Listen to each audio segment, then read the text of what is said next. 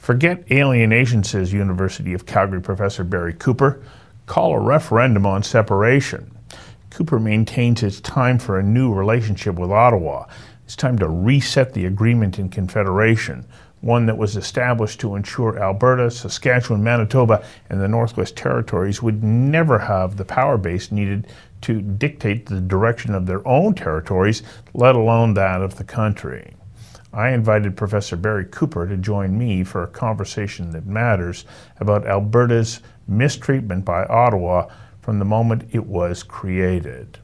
Professor Cooper, welcome. And thank you for joining me for this very important conversation about Western alienation, Alberta in particular, and the prairie provinces in general. What is your sense of where we are at in terms of mood? Well, first of all, I wouldn't call it alienation. Um, I'd call it injustice, uh, and I'd call it a growing awareness of a kind of structural injustice that has been part of what is now the Western Canadian experience from a period from before Confederation. Um, I've, I've written a fair bit about this, and it is it's something that's not going to go away. Uh, so far as I'm concerned, there's no kind of compromise within Confederation that Laurentian Canada would be willing to accept. Uh, they've never accepted that Westerners, uh, whether they were uh, Indians, Métis, uh, settlers from the Orkneys, the Hebrides, the old Hudson Bay people, uh, were ever partners.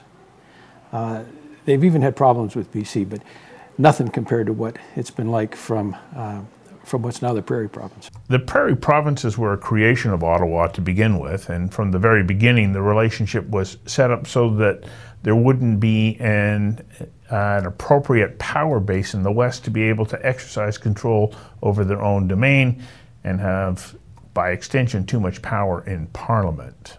Yeah, and before that, uh, the uh, the Northwest, uh, the Northeast too, that was given to Quebec after uh, uh, after the Hudson Bay Company left, and Rupert's Land, were controlled from London. Mm-hmm. So we have been part of an imperial uh, political, I'd say, I'd call it bureaucratic domination uh, from long before Confederation. Uh, and uh, essentially, uh, Macdonald simply modified the, the structure that had been in place from London and applied it to the, well, we were in provinces, to the territory mm-hmm. um, for until 1930, essentially. so none of that has changed. None of it, I don't think, ever will change uh, because it has grown into a kind of um, what in political science we sometimes call a political myth about the way that Laurentian Canada looks at this part of the country and the experience that we have had uh, from uh, Laurentian policies for what, five generations now. That's a long mm-hmm. time. Well, if we go back and look at the Milch Cow campaign, with a cow being fed in Alberta and being milked in Ottawa, this feeling of injustice has existed for quite some time.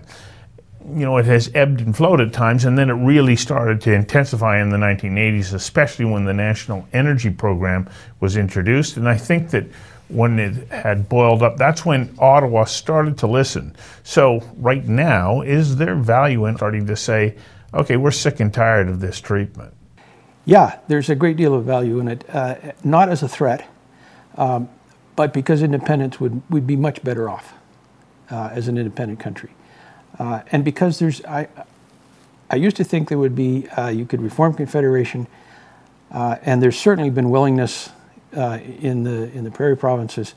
the the two premiers of Saskatchewan and Alberta are still uh, in that, I would say, diluted state that something can be done. Um, but it didn't start with the National Energy Program. It started with the national policy. It started with the, with the Wheat Board, uh, or it continued with the Wheat Board.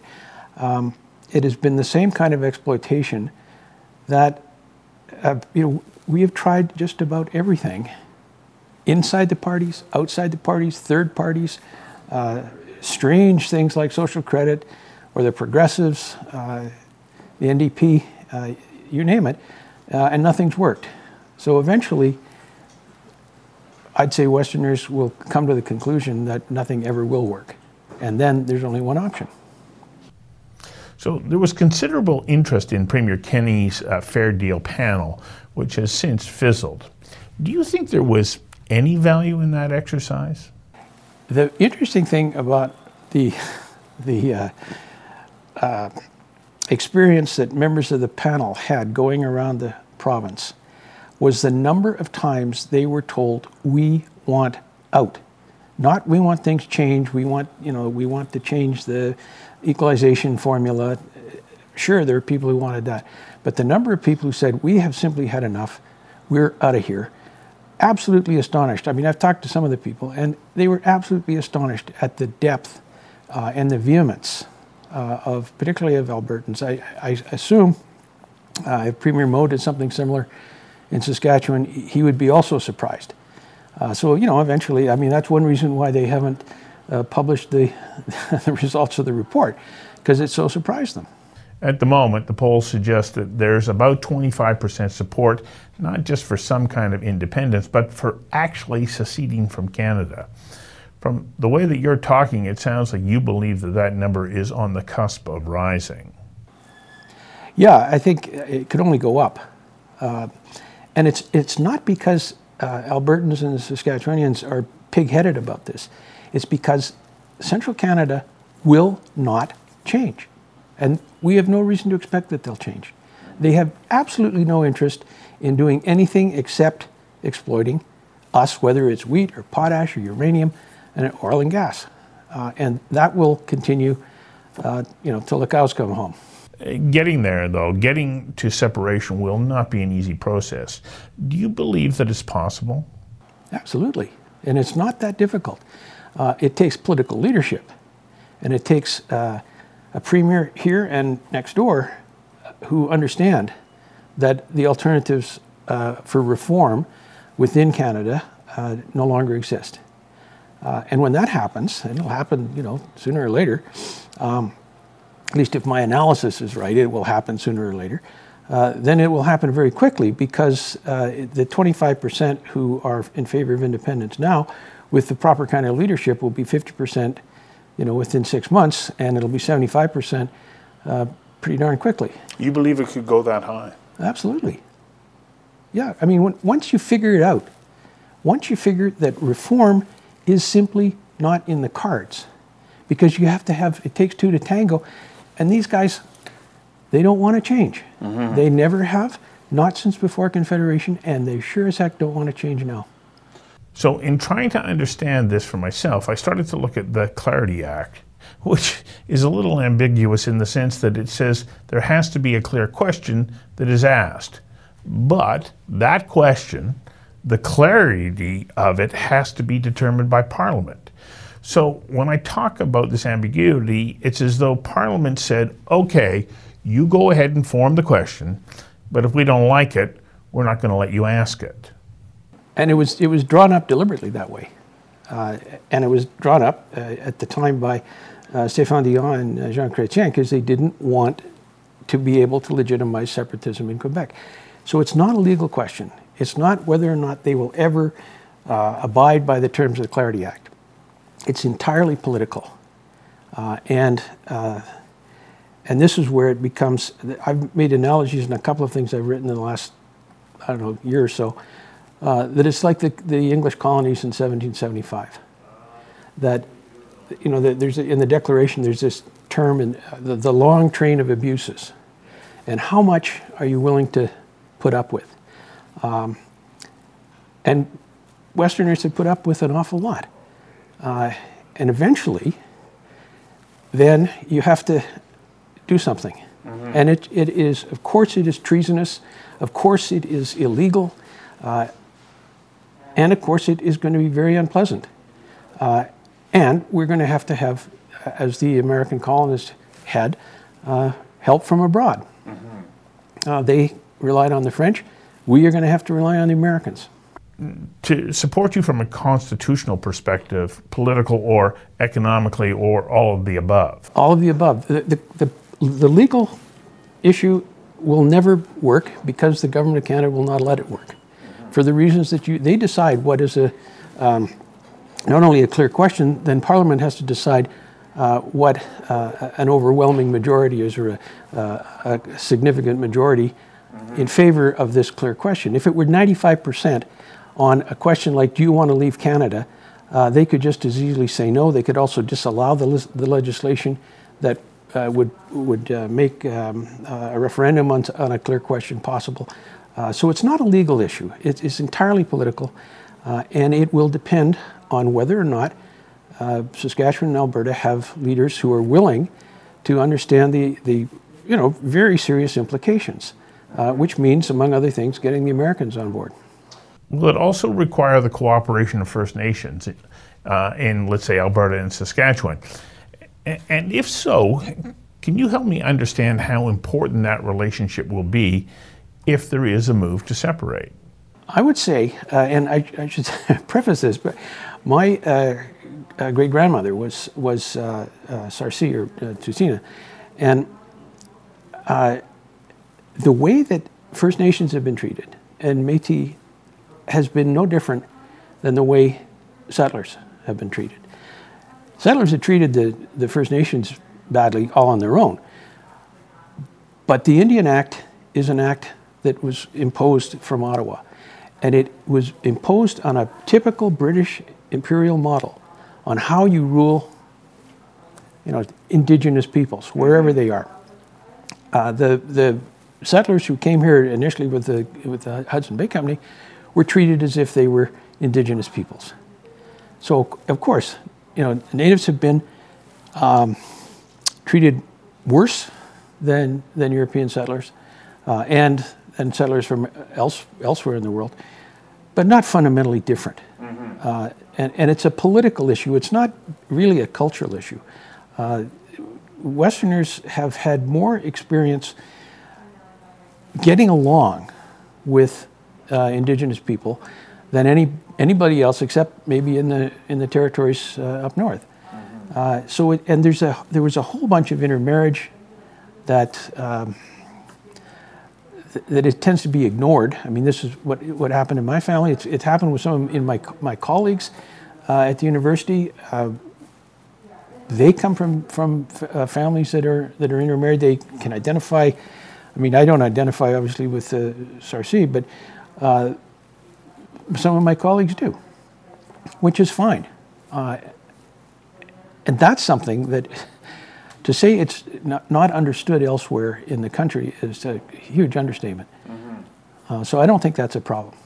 You believe that arrangements can be made with the various First Nations, and some have indicated they believe that they may be able to get a better deal with Alberta and Saskatchewan as independent entities than the relationship that they have with Ottawa, both in the past and going forward. Yeah, well, there's obviously an opportunity to use this kind of non imperial model on how you deal with, with citizens from different ethnic groups. You know, you can think of it that way, mm-hmm. uh, or with different histories. Uh, and that's, that it overthrows the whole uh, subordination of, uh, of the Old Northwest. Mm-hmm. Uh, and it's, a, I think it'd be a terrific opportunity. So, what do you see as the steps from here to being able to move towards independence? I ask that because Danny Hozak said, well, just call a date to ask the question, and in doing so, you're going to create structure around the discussion and bring all of the opposing and supporting arguments to the, to the fore. Is he right? The thing, I, I think Danny is right about that. Uh, I mean, you know, he, he, he tends to get carried away sometimes, but he is right that if you put a date to something, it focuses the attention of the participants. They realize they're going to have to make a decision. Uh, and they're going to have to think about it. You know, they've thought about it in a very vague way. It should be very focused thinking.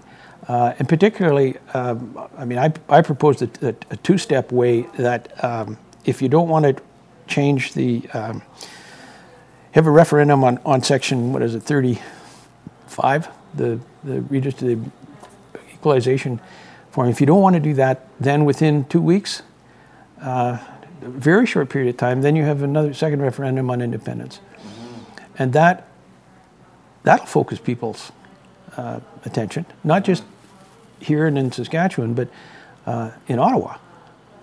When we take a look at the way in which Alberta has a certain amount of control over the energy sector, but not the environment, does this highlight why it's important that Alberta have complete control over the legal boundaries in which it can operate?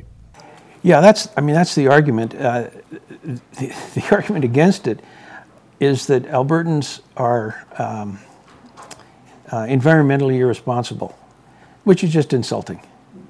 Uh, we have as many, you know, greenies in this province as, as you know, you guys do in BC. Um, so I don't, that, I think having um, an understanding that the environment and resource extraction, uh, there are some, there are some problems, uh, but most of our uh, resource extraction companies uh, have seen the importance of being clean. I mean, if you go up to Fort Mac, or you, you know, out in the bush now, it does not look like it did 30 years ago with those, you know, huge uh, windrows of, of muck. Uh, there are these tiny little footprint uh, uh, SAGD. I mean, I'm sure you've heard that expression. This steam injected um, way of extracting. I've this. been there, yes. Yeah, it's it's completely different. Uh, there no there aren't these huge tailing ponds anymore where you know everybody gets their knickers in a twist because 500 ducks die.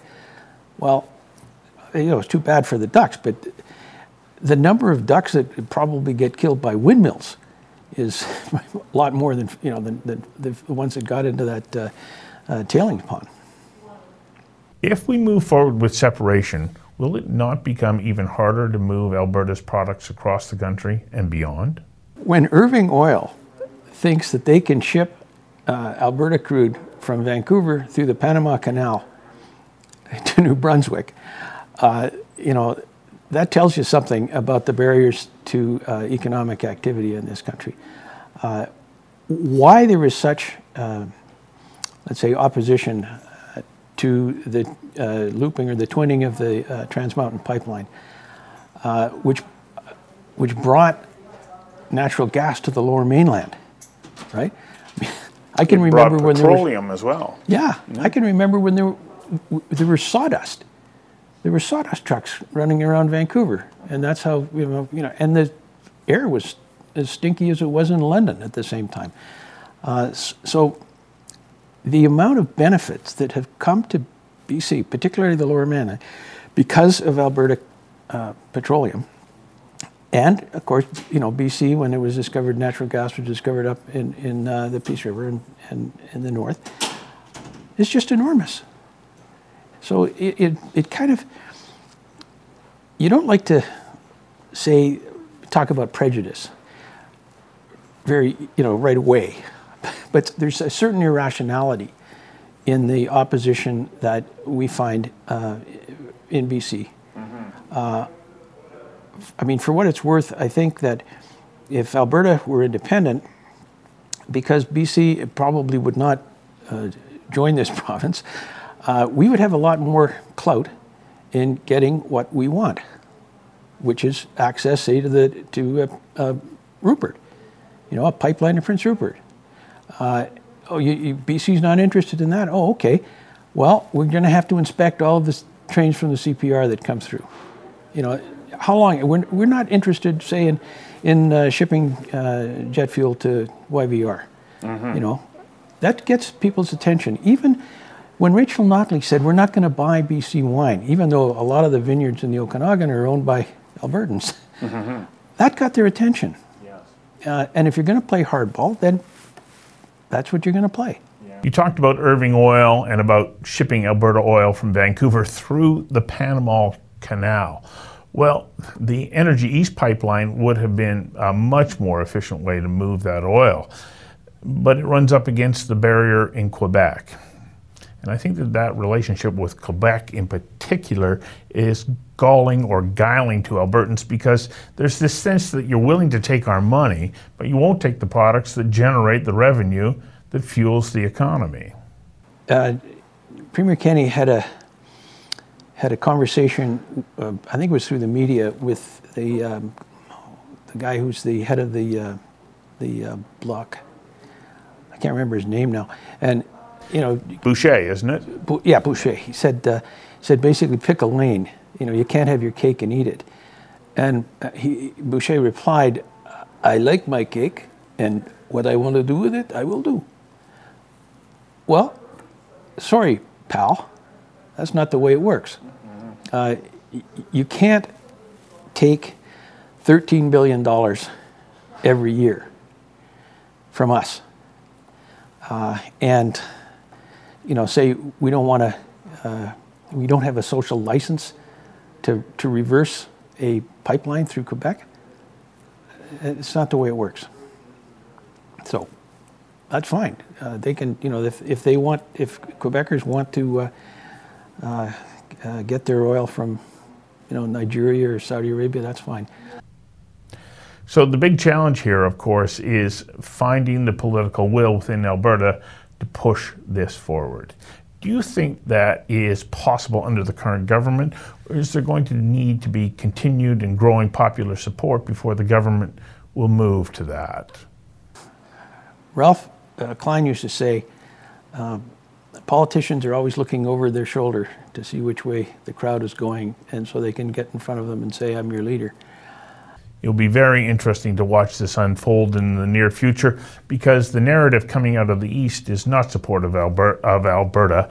And I think that that can do nothing but add momentum to the movement to say we're not being treated properly. It's time to go.